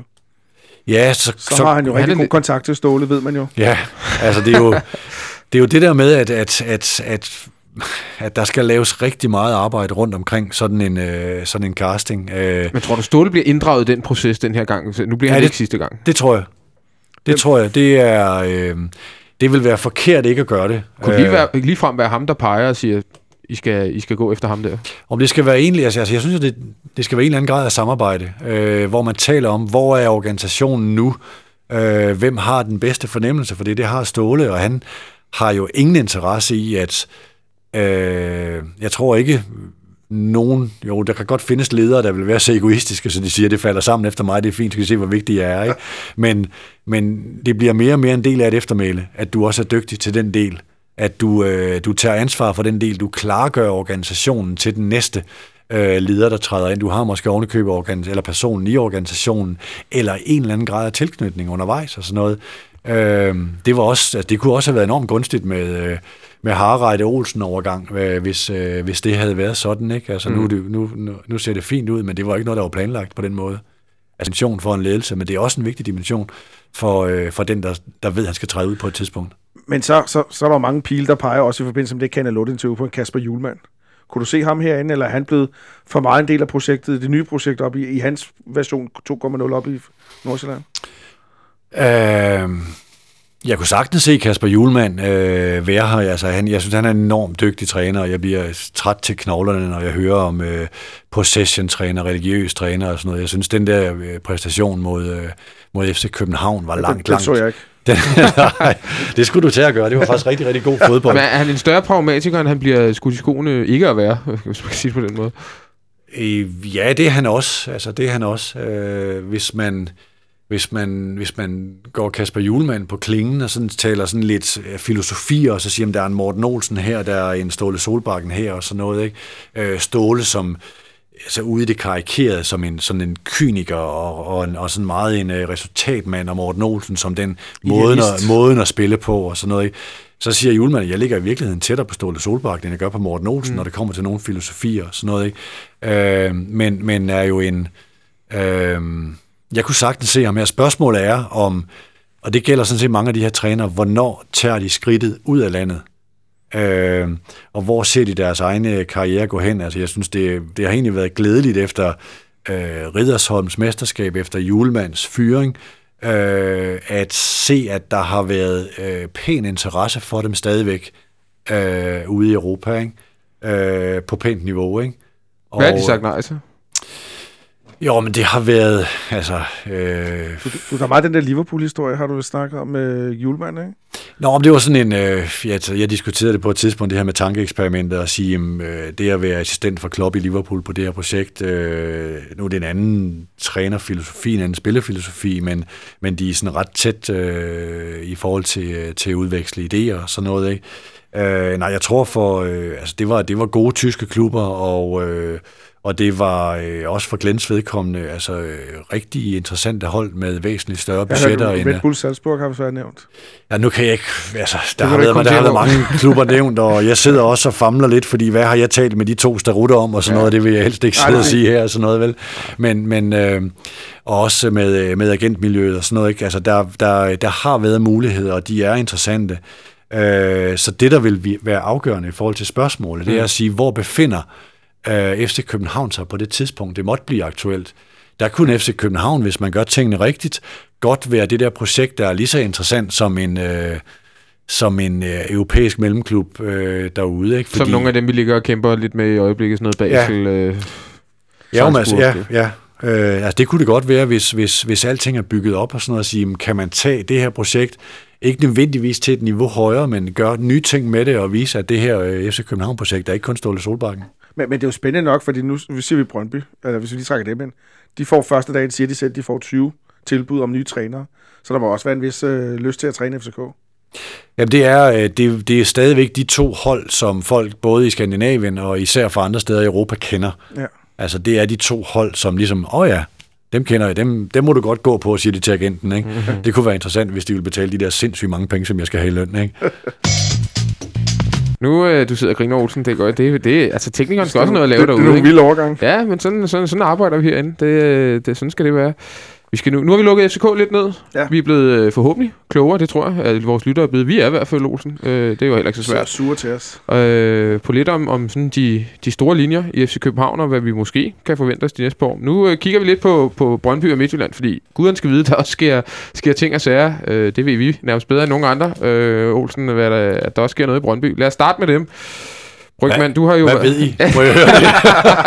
ah, men der, der, der, øh, der er vi sket lidt derude faktisk, de sidste par faktisk uger. er jeg sådan været koblet af, af flowet i dag, så jeg ved ikke særlig meget, så jeg vil ja. godt opdatere sådan noget. Jamen, i dag er der jo sket det, at uh, Jan Bæk Andersen uh, er trådt af som uh, bestyrelsesformand. Uh, og det ved jeg, Peter, at du synes er en, er en god beslutning, men, men sådan lidt overordnet set, hvor, hvor, hvilken situation står Brøndby i øjeblikket efter hele det her Oscar Gate? Altså, jeg har øh, derovre på computeren liggende en kommentar, som, øh, som bliver udgivet her øh, kort efter udsendelsen, så jeg kan, jeg kan godt sige noget om, hvad der står i den. Altså, det, det jeg hæftede mig ved i dag, det er, altså en ting er selvfølgelig, at Jan Bæk går af mm. som bestyrelsesformand. Han bliver siddende som, øh, som aktionær, og der bliver tilført kapital, og han kommer med en stor del af de her penge, så han bliver endnu mere de facto klubejer, han er, end, end han er i dag. Så han, Sugar har, daddy. så han har indflydelsen. Uh, han kunne i virkeligheden sætte en ny bestyrelse, hvis han ville. Men det, der er interessant i den her kontekst, det er, øh, hvad bliver der skrevet i den her fondsbørsmeddelelse om hans afgang? Øh, der bliver der talt om, øh, ordet bæredygtighed bliver brugt et par gange. Mm. Er det Morten Albæk, der over? Det kunne det godt være. øh, og, og det er jo det, som øh, Voluntas øh, firmaet også øh, taler om og sådan noget. Men, øh, og så bliver der brugt en reference til det netop overståede transfervindue, øh, hvor Brøndby jo skilte sig af med en række spillere, øh, downsizede truppen og øh, hentede David Bøjsen og Kamil Vilcek, som er jo reelt en økonomisk nødbremse og en helt ny retning end der, hvor øh, den store basun kom med Daniel Akker og Johan Elmander og hvad har vi, ikke? Mm. Øh, så det, der er... Øh, det Hvad skriver de i fondsbørsmeddelelsen om, om transfervinduet? Altså, skri, skri, skriver de noget om, at det er strategien? Øh, om jeg mener, der bliver brugt en formulering, som indikerer, eller det er indikerende, det, øh, der skete i det netop overståede transfervindue. Mm. Og når du kobler det sammen med bæredygtighed, så har du en kurs, som handler om at bygge Brøndby øh, mere tålmodigt op. Øh, formentlig på et, nu talte vi før om størrelsen af de her budgetter, Altså man kan vel sige, at øh, hvor FC København ligger på omkring 100 millioner i løn og afskrivning, så på det der parameter ligger Brøndby vel på omkring en 70-75, og Midtjylland er øh, Brøndby er på vej ned, og Midtjylland er på vej op i, i, i, i det der. Så Midtjylland vil være på vej op som en nummer to om kort tid, øh, hvis ikke de allerede er det, i, øh, i hvor mange penge bruges der på fodboldholdet. Og det vil sige, at Brøndby jo, øh, hvis man kun kigger på penge og bruger en Dan Hammer-filosofi, at dem, der har pengene, også vinder i 75 procent af tilfældene, så vil Brøndby blive en mindre trussel mod, øh, mod FC København i de kommende år, fordi man laver den her tilpasning. Men jeg synes jo, det er rigtigt, det de gør det. Man kan ikke kvantespringe Brøndby op til at være øh, på niveau med FC København. Det forsøgte Per Bjergård i mange år hen over Michael Laudrup-tiden og bygge stadion og give det hele højt op, og det faldt fra hinanden til sidst. Jesper Kasi forsøgte det, og Aldo havde sådan set de rigtige tanker, da han kom ind i 2013. Så kom Jan Bæk ind, og så blev der drejet på volumenknappen. Mm. Øh, og den, det drej på volumenknappen, hvor man førte Akker, det, det, det kan virke fuldstændig vanvittigt at sige, at det at hente Daniel Akker var en fejl, fordi altså, enhver i Brøndby vil sige, yes, yes, kom, kom tilbage til os. Ikke? Men rent strategisk var uden at, uden at øh, tage Daniel Akker ind som personligt eller, eller, eller på sportsligt niveau, så var det at dreje så hårdt op for øh, volumenknappen var en fejl. Øh, og der forsøger man nu, og det er jo det, jeg sagde før med Build to Last og alle de her ting, at, at, at bygge Brøndby til at være en magtfaktor øh, om fem eller ti år, det er det, der er interessant, og det er det, man forsøger at gøre nu. Øh, og det, det tror jeg snart man vil se øh, udmyndtet i forhold til, hvad, hvad er egentlig retningen, andet end de der indikationer, som var i dag. Så den her kommende aktieemission, som de jo højst sandsynligt skal, skal igennem, eller i hvert fald skal have noget kapital ind, det, det, det bliver jo ikke penge, som bliver postet ind i, i fodboldholdet på Nej. den måde. Det bliver for at, at hælde ned i et, i et hul. Det bliver for, at øh, altså jeg, jeg er ret sikker på, at... Øh, man har en forventning om, at den her øh, kapitaltilførsel, der kommer, bliver den sidste. Okay. Øh, Men har de ikke sagt det før? Jo, det er der mange, der har sagt før. Det har man sagt rigtig mange gange i AGF. Man har sagt det rigtig mange gange i Midtjylland og så videre. Ikke? Øh, men, men, men jeg læser faktisk øh, et, et, et skifte, som vi allerede så med det her transfervindue, accentueret yderligere i den fondsbørsmeddelelse, der er kommet. Så Jan Bæk træder ned, det er en god ting øh, i forhold til at opbygge troværdig Brøndby, og så laver man en mere realistisk kurs, som øh, godt kan betyde, at øh, der bliver mere plads til FC København på den korte bane, men det er også jeg tror, det er den eneste mulige vej til at opbygge et stærkt Brøndby igen. Men det er jo ikke mere end to uger siden, han sad på det her pressemøde, og, og en af konklusionerne på alt det her, var jo egentlig, at Jan Bæk og de andre skulle rykke tættere på den sportslige øh, ledelse. Og, den, ja. og så virker det lidt underligt, og så går der, så går der to uger, og så når man egentlig frem til, at han skal træde øh, to skridt tilbage. Ja, det, det, øh, det er også det, der er blevet spurgt om i dag. Altså, hvorfor øh, blev der sagt det på det tidspunkt, og nu bliver der så sagt noget helt andet. Altså, der er to ting i det. Øh, det der med at rykke tættere på, øh, handlede meget om den strategiplan, som de præsenterer til generalforsamlingen. Den har øh, Jan Bæk, øh, Morten Albæk, som er næstformand, og direktionen, det vil sige Troels Bæk og Jesper Jørgensen, øh, skrevet. Mm. Øh, og så er der øh, den, hvorfor er det, han træder tilbage nu? Mm. Øh, man siger, det er en enig bestyrelse og alle de her fine ting og sådan noget, ikke? men det er jo også lidt mærkeligt, når Supporter Trust har været ude og sige, at de ikke var Nej. enige. Altså, der er... Øh, nu skal jeg lige passe på, hvordan jeg formulerer det. Øh, jeg er ret overbevist om, at der har været en dialog om, øh, hvad er det fornuftige her. Øh, og hvis Jan Bæk havde valgt, jeg siger ikke, det var det, han ønskede, men hvis han havde valgt at blive siddende som bestyrelsesformand, så er jeg også ret overbevist om, at det havde ikke været samme bestyrelse, der øh, sad efter generalforsamlingen. Så de har simpelthen sat deres positioner på spil eller noget? Nej, det er ikke sikkert, det ved jeg jo ikke. Men, men, øh, men altså, øh, det man har hæftet sig ved øh, i og omkring Brøndby-bestyrelsen har været, øh, tror jeg formentlig en overraskelse over, hvor ufattelig boglam sportspressen har været øh, ved at sige, at altså, det, er jo, det, er jo, det er også dumt, Jan, og fy, fy skamme og alt muligt og sådan noget, ikke? men han er vigtig for klubben og sådan noget. Og hvor fuldstændig nådesløs den, den, jeg vil sige, undskyld, den mere professionelle erhvervspresse har været mm. ved at save ham midt over. Det er jo i virkeligheden det. Altså det er fuldstændig i enhver henseende og til evig tid utilgiveligt, ja. det han har gjort. At underminere sin egen ledelse anonymt, altså det kan ikke være mere krydstagtigt og diskvalificerende for en bestyrelsesformand i et børsnoteret selskab. Basta. Øhm, og, og øh, altså det, det, det er mig helt ubegribeligt, hvor, hvor, øh, hvor, øh, hvor, hvor blidt han egentlig er blevet behandlet i forhold til, øh, hvordan det, øh, det, det burde have været i forhold til den her brøde. Men erhvervspressen er central her, fordi der skal nye investorer til, der skal sponsorer til, og øh, nu ved jeg godt, der er blevet tegnet nye sponsorer i mellemtiden, og indbakken buner af tilkendegivelser til Jan Bæk, og øh, hvor fantastisk det hele er, at han redder klubben og sådan noget. Ikke? Altså, en bestyrelse sidder og kigger på, hvordan sikrer man virksomhedens overlevelse.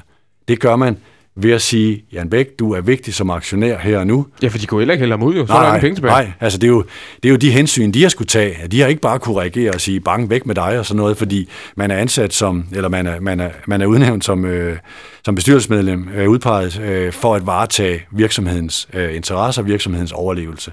Og i virksomhedens overlevelse indgår i hvert fald på kort bane, Hans penge. eller hvad den nu går, altså han, øh, ham som, øh, som 26 procent ejer, og formentlig også lige om lidt mere end 26 procent ejer. Ikke? Men det kan jo også virke helt mærkeligt, at han, at han kommer ud af alt det her, og så har han egentlig, så har han egentlig en større andel af, af Brøndby nede i lommen, end han havde før alt det her. Men det tror jeg er kommet alligevel. Så, Ja. Det var kommet alligevel. De har Ja, ja, med ja. Oscar at gøre. Ja.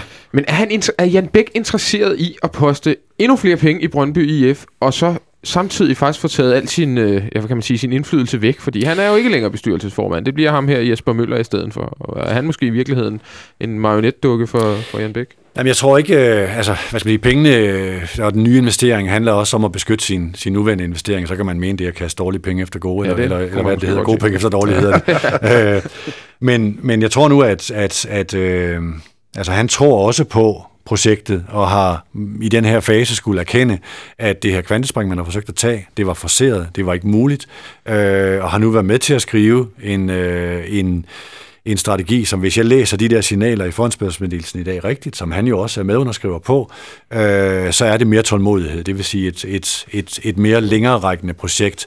Og hvad angår indflydelsen, altså han er de facto klubejer. Øh, han kunne øh, med, med kort varsel vælge at skifte bestyrelsen ud, hvis det var det, han ville. Øh, så hans indflydelse er sådan set uændret. Øh, Hans så må- titel er bare en anden. så må man jo stole på, at det er en professionel bestyrelse, som formår at agere, øh, om ikke uafhængigt af klubejeren, så i, en, i, en, i, en, i et fornuftigt samarbejde med klubejeren. Det vil være sådan, at øh, Morten Albæk er næstformand øh, og er medejer af firmaet Volunta sammen med, sammen med Jan Bæk Andersen. Det vil sige, at det vil være nærliggende at, at, at pege på Morten Albæk som den stærke mand i bestyrelsen, og så pege på Jesper Møller som en som en galionsfigur, som skal gøre bestyrelsen legitim og sådan noget. Det, det, det er det, som, det er også det, jeg har skrevet i kommentaren nu, det er det, de begge to skal kæmpe med. Det er de roller, der vil blive lagt ned over dem, og så sådan nogen som, som, som mig er med til at sige, det er et udgangspunkt, fordi vi ved, at når Troels Bæk skal præsentere en ny træner for en bestyrelse, så vil han være umusikalsk, hvis ikke han lige klappede af med Jan Bæk. Det er klart, ja. Øh, og det er selvfølgelig en del af det, så hans indflydelse er sådan set uændret, men, men øh, man må så stole på, at det er tilpas tunge folk, eller troværdige folk til, at de godt kan, kan, kan Ja, drive den mere Der er professionelt, også en Torlof. Krarup, der er med derude. Ja, er jo- Men er det, jeg synes bare, man har hørt den historie ud fra Brøndby før, at nu skal det være tæring efter næring, og nu skal der være øh, ja, bæredygtig økonomi osv. Hvis jeg nu siger, så går der fem måneder, og de får den her, de får ny kapital på en eller anden måde, de får måske 100 millioner eller 120 millioner. De skal samtidig ud og hente en cheftræner. De snakkede om, der har i hvert fald været historier i Ekstrabladet om, at det, de skal ud og hente et internationalt topnavn osv. Hvis du skal hente et internationalt topnavn til Brøndby, så skal der nogle penge på bordet, og så vil han i øvrigt nok også godt have nogle, nogle penge spillere. og, og købe nogle spillere. for, fordi de vinder ikke meget med, med, med den trup, de har lige nu. Står vi ikke igen om et halvt år, og så er der blevet øh, købt, øh, købt spillere måske for 20 millioner og hentet et, et, et navn, der også kan øh, Og forlænget med Akker. og forlænget med Akker. Øhm, Er der ikke en risiko eller chance, alt afhængig af, øh, hvordan man ser på det, for, Jo, jo. at vi kunne stå i præcis samme situation? Jo, det er det, det, er det, altså det er det bestemt. Altså hvis, hvis, øh, hvis Jan Bæk fortsat i sin nye rolle som ejer, og ikke som bestyrelsesformand, fortsat agerer som enerådende klubejer, og bliver utålmodig og hiver et, øh, et trofæ ind, se hvad far har, har, har købt til jer, øh, så, så er man lige vidt. Øh, det, altså det, det vil overraske mig, hvis ikke de er blevet klogere. Og altså sammenhængen mellem, at man har gennemført det her transfervindue på den her måde, som man har, og skidet de her spillere af. Du kunne vælge at sige, da vi så vinterens transfervindue, at okay, det er Brøndby, der er ved at gøre klar til en stor indkøbsvogn til den træner, der skal afløse Thomas Frank til sommer. Det var mm. en af de tanker, jeg havde i vinter. Er det her, fordi Brøndby er på vej på en mere realistisk kurs, eller er det for at gøre klar til Thomas Franks afløser og sige, værsgo her er tjek efter og køb, hvad Fordi Thomas Frank var blevet fyret lige meget været til sommer. Det Ja, er alle vel næsten enige om. Med mindre, at han havde ja. voldsomt overpræsteret. Det vidste Thomas også godt selv. Okay. Øh, det som, det, som øh, det der gør, at, som jeg synes er ret afgørende i dag, det er, at man så eksplicit taler om en reference til vinterens transfervindue som noget, der kan være retningsgivende for fremtiden, og, og man bruger ordet bæredygtighed. Nu kan jeg ikke huske, om det er to eller tre gange, men det, det, det er i hvert fald ret fremtrædende, den her fondsbørsmeddelelse. Den der sammenhæng mellem, hvad vi så i vinter, og de der ting, øh, der bliver sagt nu, og det jeg i øvrigt kender til, de overvejelser, man har i Brøndby, og det kender jeg faktisk en del til, fordi jeg har snakket med dem øh, på, på mange forskellige niveauer igennem de sidste tre måneder. Det er mere tålmodigt. Det er ikke mesterskab i 2018 skrevet sådan. Det er heller ikke økonomisk balance i 2017. Man ved godt, at begge dele er urealistisk. Og jeg tror, prioriteten vil blive på økonomisk balance før, øh, altså at budgettere efter det, øh, før det sportslige. Så tilbage til Aldo-plan nummer et, eller hvad? Ja, det, det er jo så det, jeg nogle gange driller det med at sige, var det i virkeligheden et udtryk for, at Aldos oprindelige plan var rigtig? Øh, og det har jeg diskuteret virkelig mange gange ja. med mange personer i organisationen. Øh, og det skal også siges, at Aldo var jo, jeg vil ikke sige en vennekåbe, men det var også ham, der stod og dansede med Jan Bæk mm. og råbte til Thomas Frank mm. og Per Rud, køb en spiller, køb en spiller, ikke? Øh, da de skruede op. Øh, ja. Ja, det, det, er, det er tilbage til nogle af de ting, i hvert fald i forhold til talentudvikling. Hvor lang tid tager det? Øh, jeg, jeg tror, Brøndby i aften vil sidde og være stolte af, at jamen, Andreas Christensen, hvor kommer han fra? Pierre Emil Højbjerg, hvor kommer han fra? Daniel Vass, hvor kommer han fra? Risa Domisi og så videre, hvor kommer han fra? I forhold til at sige, at i den er det den arv, vi skal ind og have fat i igen? Er det det, vi skal bygge på? Er det den kultur, ja. der skal skabe det nye Brøndby? Og det er jo meget talentudvikling. Det, der så er sket siden dengang, det er, at der er blevet virkelig hård kamp på talentudvikling. Det må man sige. Jeg, jeg tænker, en fordel, de har til sommer, det er jo, at de har en 8-10 kontraktudløb. Så det vil også, som du snakker om, lønnen er jo den store post på budgettet, eller det er en vigtig parameter for det. Det, det kan vel også give dem lidt uh, råderum til sommer? Jamen det er jo, altså man har Elmanders løn, og man og har nogle af, nogle af de her... Forlænger Akker? Øh, jeg tror, altså dømme efter det, der er sket på landsholdet og sådan noget, at Daniel Akker spiller videre. Men jeg er ikke så sikker på det i Brøndby. Hvor skulle, hvor skulle han hen? Ud. Spanien. Tror, tror, fordi jeg kan huske, dengang han var i Liverpool, der sagde han jo, at det var Liverpool, eller så var det Brøndby. Han gad, han gad eller så var det Barcelona, var faktisk også... Øh, han tager nok ikke til Barcelona for Brøndby, det, det tror jeg sgu ikke på. Nej, altså jeg... jeg øh, Brøndby har opereret, eller opererer med en deadline. Øh, de vil ikke helt sige, hvornår den er, øh, i forhold til, hvor lang tid kan de, kan de holde den her beslutning hen mm. øh, fra Daniel Akker. Og det er min fornemmelse, at den er omkring 1. april, det er så på fredag. Ikke? Øh, det kan godt være, at den ikke er sådan fuldstændig rigid øh, i, i forhold til de her ting. Øh, men i, i og med det, Brøndby også siger, og det Brøndby, som Daniel Akker kan se. Og det gider han ikke. Han er kommet hjem for at spille om mesterskaber. Så er det selvfølgelig en masse afvejninger i forhold til, hvad er hans øvrige engagement i forhold til, eller ud over fodbolden, øh, og hvad er der af muligheder derude. Øh, øh, Daniel vil kunne få, øh, hvad skal man sige, øh, mange interessante bud, øh, fordi han er stadigvæk landsholdsspiller, og han viser, at han kan spille på et vist niveau. Så der vil klart, øh, klart være nogle muligheder i øh, virkelig, virkelig attraktive steder. Hvad enten det så, som er, er som stamspiller, eller som en spiller, der kommer som en Michael Antonsen spiller herinde i FC København. I virkeligheden kunne sådan en position være enormt interessant for Daniel Lager og for landsholdet. Uh, ikke at det nødvendigvis skulle være i Liverpool, men den slags rolle derude. Hvad siger men, mavefornemmelsen? Jeg tror, jeg tror, han rejser ud. Okay. Det kunne være lidt spændende at se. Øh, Peter, vi bliver nødt til lige også at nå FC Midtjylland. Jeg ved, du også, øh, der, der er en landskamp, du også skal, skal hjem og skrive nogle, et par ord om. Så vi... må, jeg ikke, må jeg ikke lige sige til sociale medier og sådan noget, okay. lad være med at lave en vinkel på, at jeg gætter på, at Akker uh, rejser ud. Okay. Det, er en, det er en ren mavefornemmelse i forhold til, hvor skal Brøndby hen og sådan noget. Breaking. Så jeg, jeg, jeg, ikke, hvor Akker jeg, ender. Eller jeg, jeg, vil ikke tages til indtægt for et eller andet hårdt vinkel crap derude. Nej, det, det, er i orden. Det er, det, er, det er helt i orden.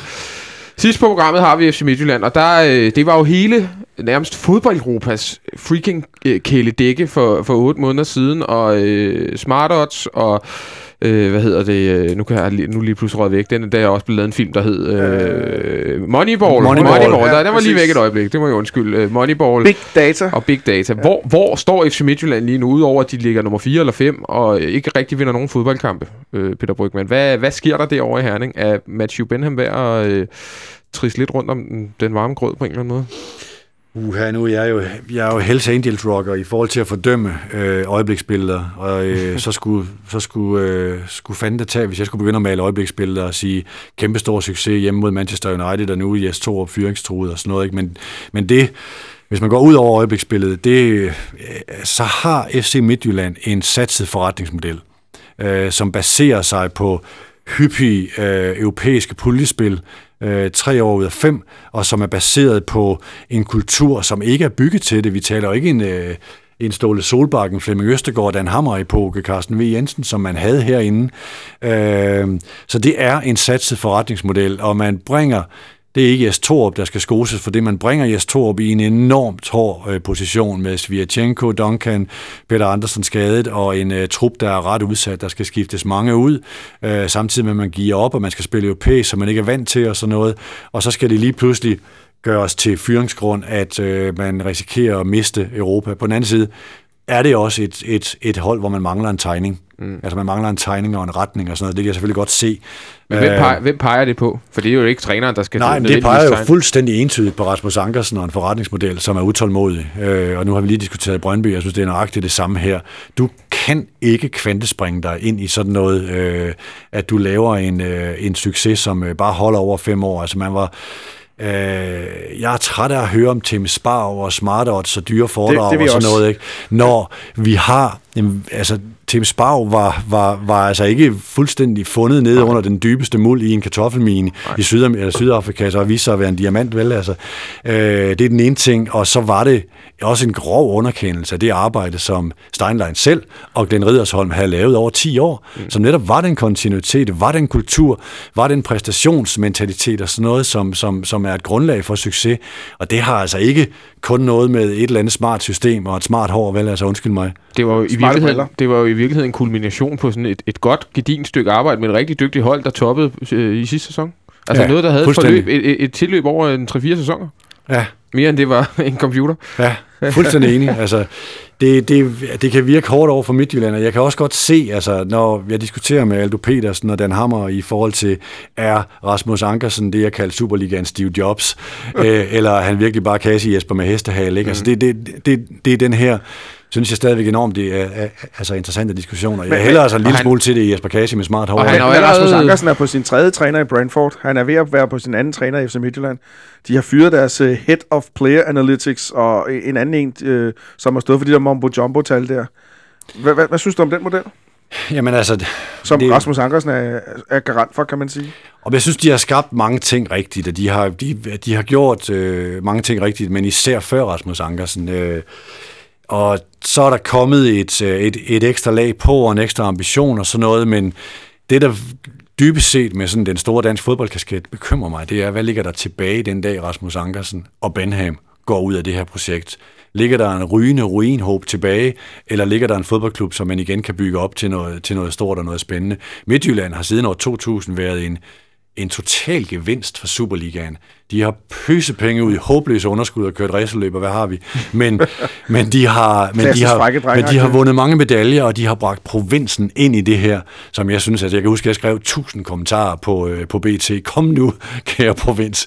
Giv noget udfordring, mm. men jeg op til det her. Det har Midtjylland faktisk for, altså formået at gøre. Men de lever også på Benthams penge lige nu. Ikke? Altså, der var jo ingenting tilbage, før han i sidste øjeblik øh, kaster sig ind med, med en masse engelske pund øh, i det her projekt. Altså, det, det er som du selv siger, den dag han ikke er der, og en egenkapital, der hvis så vidt jeg husker, også er, er relativt lav. Kan de, kan de holde til ikke at spille europæisk fodbold næste sæson, for eksempel? Ja, det burde de jo kunne, fordi de taler om tre år ud af fem, så det vil sige, der må sådan set godt være et, øh, være et mellemår, men jeg synes, det interessante er at høre, når der er kommet en ny pengemand, hvad enten det er en, øh, en mærkelig inder, eller det er en, øh, eller det er en moneyballer fra, fra England, så taler man i Midtjylland nogle gange om, hvor tæt vi sidste gang var på at lukke. Hvor alvorligt det egentlig var. Hører man nogle gange i de der interview, når det går godt og sådan noget, ikke? Og det er jo enormt bekymrende, øh, at, man, at man dybest set lever på sådan en, der kommer altid en papkast til, ikke? Mm. Og det gør der altså ikke. at de, de har jo også fået stillet en kredit af på 60 millioner, mener det er, som er klar til at blive brugt, hvis det går helt galt. Ja, men øh. altså, det, det, er jo, det, er jo, det er jo dybest set... Øh, det er, jo, det, er jo, det, er jo, det er jo guldbelagt gaffetape, ikke, som bliver bundet ud over, altså, øh, altså rundt om en organisation. Ja. Øh, og det er jo ikke sundt. Peter, vi er nu til, til, til vejs ende, jeg, jeg synes, var jeg lige ved at tage dig et... Nej, øh... slet ikke, slet ikke. Jeg, øh, jeg har lige et spørgsmål, jeg altid vil stille, ja. hvis jeg må stille det. det. Vi har tit diskuteret journalister i Danmark. De holder ikke med nogen fodboldklubber. Øh, nu, nu læser jeg meget engelsk presse, engelsk sproget. I England er det meget naturligt for en journalist at sige, hvem man holder med. Er det umuligt i Danmark? Det, det er begyndt at blive sådan øh, i sådan, hvad skal man sige, Twitter-alderen og sådan noget, at øh, vise det klart, øh, først med engelske hold, men nogle gange også i sådan et vist omfang øh, øh, på andre måder. Altså jeg synes det er, jeg har altid været enormt borneret med det her og været... Øh, min søn, øh, vi, vi, øh, vi bor lige nu på Frederiksberg, og mine, mine børn har gået i skole her. Øh, han er 17 år i dag. En gang var vi på Bornholm, øh, hvor han gik i 7. klasse, øh, som en Frederiksberg-skole og sådan noget. Så havde han et FCK-tørklæde. Han måtte aldrig have det med, hvis han var med til kampe. Øh, en gang i en biograf på Bornholm havde han så det her FCK-tørklæde på. Det blev brugt øh, i en blog på BT 10 år senere. Jeg så en gang din søn skrev en eller anden hjørne øh, med i, Bornholm, i, i Rønnebio med et FCK-tørklæde. Du er også FCK og sådan noget. Det siger bare lidt om, hvor fuldstændig sygt øh, sådan et... Øh, sådan et, et fjendebillede, øh, hvor man ser journalister malet ind i en eller anden sammenhæng, som man tror, agenda. de er i. Øh, men, men, men jeg har altid gjort en dyd ud af at, at, at øh, være fuldstændig uafhængig øh, og skulle kunne bedømmes på, øh, når jeg mødes med Flemming Østergaard i dag, eller jeg mødes med Per Bjerregaard i dag, så vil jeg gerne kunne se som, over de 10 år havde vi mange kampe, eller over de 15 år havde vi rigtig mange kampe, men når jeg kigger på det over perioden, så var det fuldstændig fair. Det, altså det er det eftermæle, jeg gerne vil have, det er at prøve at skrive alle mine ting i. Ja. Har du fået svar på de spørgsmål? Ja, jeg synes, det, jeg synes, det er død spændende, fordi i England, der, der, tager man det bare naturligt, som mm. at sige, okay, og der ligger man ikke mere i det, men det kan være, fordi England er et større land, og man måske skriver mere lokalpresseagtigt, så kunne sige, Manchesterpressen, de forholder sig primært til Manchesterholdene, og i Danmark, der er vi bare så lille, så der kan du ikke gå ud og sige, du er OB-fan eller Brøndby-fan eller whatever. Og det kan du så lidt alligevel, ikke? Altså, der er vel folk på Aarhus Stiftstidende, der ret klart øh, giver udtryk ja, for, at de holder med. det er også, fordi de er på lokalpressen, ja. kan man sige. Altså, min, min, min sådan rejsehistorik igennem det journalistiske landskab, hvis jeg lige må slutte af med den. Ja. Altså, jeg er fra Aalborg, øh, og, og, og gik til nogle af OB's kampe som barn og sådan noget. Så var jeg journalistelev øh, i Horsens, øh, hvor jeg fik lov at dække AGF i, øh, som, øh, som, øh, i 1986. Det var det år, hvor AGF blev mester med Jens Harmsen som træner. Stampe, øh, Bartram, og så dækkede øh, du Per Bæk og så videre. Dengang, ikke? Så var jeg, mit første job var på Fyns Stifttidende, øh, hvor jeg dækkede OB i 1989. Det var det år, som OB blev mester. Øh, og i de her år, skal det lige siges, der var jeg så ung, så jeg også mødtes med de her spillere i byen. Øh, og har dermed haft nogle særlige relationer til de her spillere, som jeg også har, når jeg møder dem i dag. Øh, mit, mit første job i København var, øh, da jeg på Ekstrabladet fik tildelt B103, som ikke andre ville have. Øh, og det var så det år, hvor, øh, hvor, øh, hvor Benny Johansen tog dem til 6-2 over Bayern München og så videre, ikke? Øh, hvor jeg også kender mange af de der spillere, men ikke så jeg, altså specielt da jeg kom til landsdækkende presse, så jeg holdt med nogen. Øh, senest har jeg, øh, er i netværk øh, med, med Thomas Frank, og øh, ser ham meget, og jeg under ham det bedste. Men det er jo ikke, fordi jeg holder med Brøndby. Altså det er jo egentlig, jeg siger, at jeg prøver at være så nuanceret og så, øh, og så balanceret som muligt, fordi jeg ved, at et hver komma, jeg skriver i en digitaliseret tidsalder, vil på et eller andet tidspunkt blive brugt imod mig, hvis der er noget som helst at komme efter. Peter, vi slutter af med en af de her øh, lidt skarpvinklede spørgsmål, som vi har noget at holde op på øh, på et tidspunkt, mm. som du havde. Ikke? Øh, hvor mange mesterskaber vinder FCK de næste fem sæsoner? Uh, lad mig se, hvad er der udfordring sådan for alvor? Hvem skal ramme hvad? Uh, Brøndby, Midtjylland, uh, andre outsider, FC OB, Nordsjælland, uh, OB, hvornår kommer de igen på det niveau? AGF og Glenn. Uh, jeg tror faktisk godt, jeg tør at sige, i hvert fald 3 ud af 5. Den tager Er, er, er den øhm, accepteret, Olsen? Ja, det, altså, hvis, hvis, inklusive i år? Inklusive i år. Ja. Ja, det vil vi. Og der er endda en risiko, hvis man skal blive en lille smule sortsyne på balancen i, uh, i dansk fodbold, at det kunne blive 4 ud af 5. Den tager vi. Den tager vi også. Så er der selvfølgelig helt den ubekendte med strukturen og sådan noget. Det kan være, der kommer, altså vi ser anderledes på det på mm. et eller andet mhm. tidspunkt, men, men det får vi at se. Peter, du skal i hvert fald have tusind, tusind tak for, at du slog smuttet herinde forbi og vores... Og gik over tid. Og gik over tid, som vi har en tendens til at gøre, når vi får interessante gæster i studiet. Det håber jeg også, at, at du lever med, Peter. Det håber jeg, at I er super glade for, for derude. Christian Olsen, du skal have tak, fordi du også dukket op endnu en gang. Det var så lidt. Jonas Folk med teknikken, tak for det. Vi er tilbage igen på fredag, hvor vi laver optag til topkampen. Er det jo mod øh, Sønderjyske herinde, øh, hvor vi skal spille på, på søndag. Der har vi endnu en gang fantastiske gæster og Christian Olsen i studiet. Vi lyttes ved til den tid. Ha' det godt så længe.